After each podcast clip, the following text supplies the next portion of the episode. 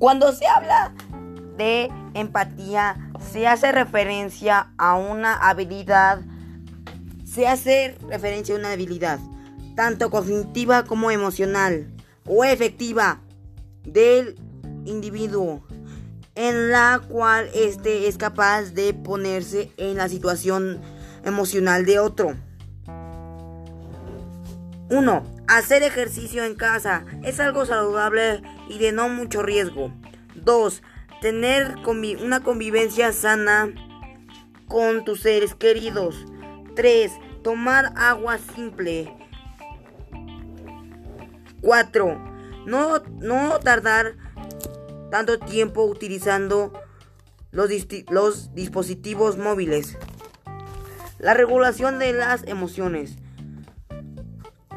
Yo ocupo más la reflexión porque me pongo a pensar en lo que hice mal para no volver a cometerlo.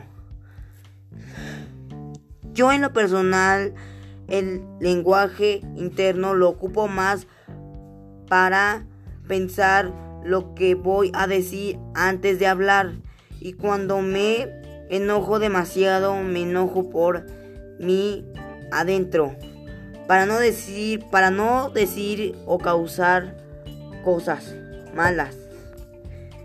Preservación. En lo personal, para lograr lo mismo, pienso que el futuro es el placer.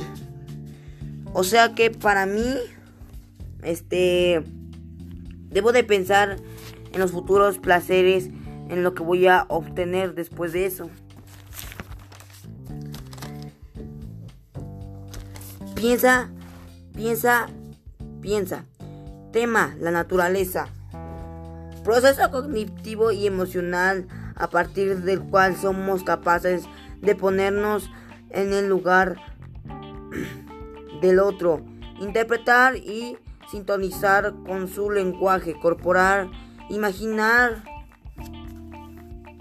cómo se siente en la definitiva.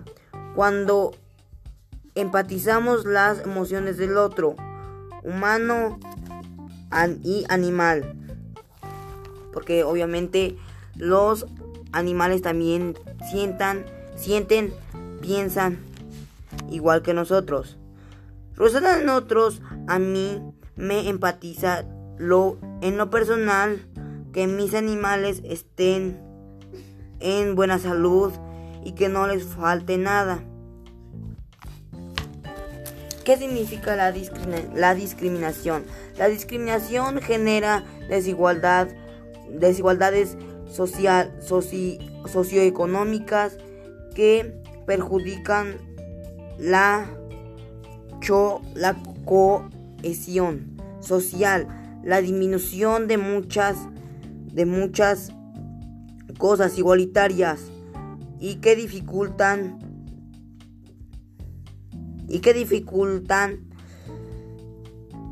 mejores entendimientos con los demás.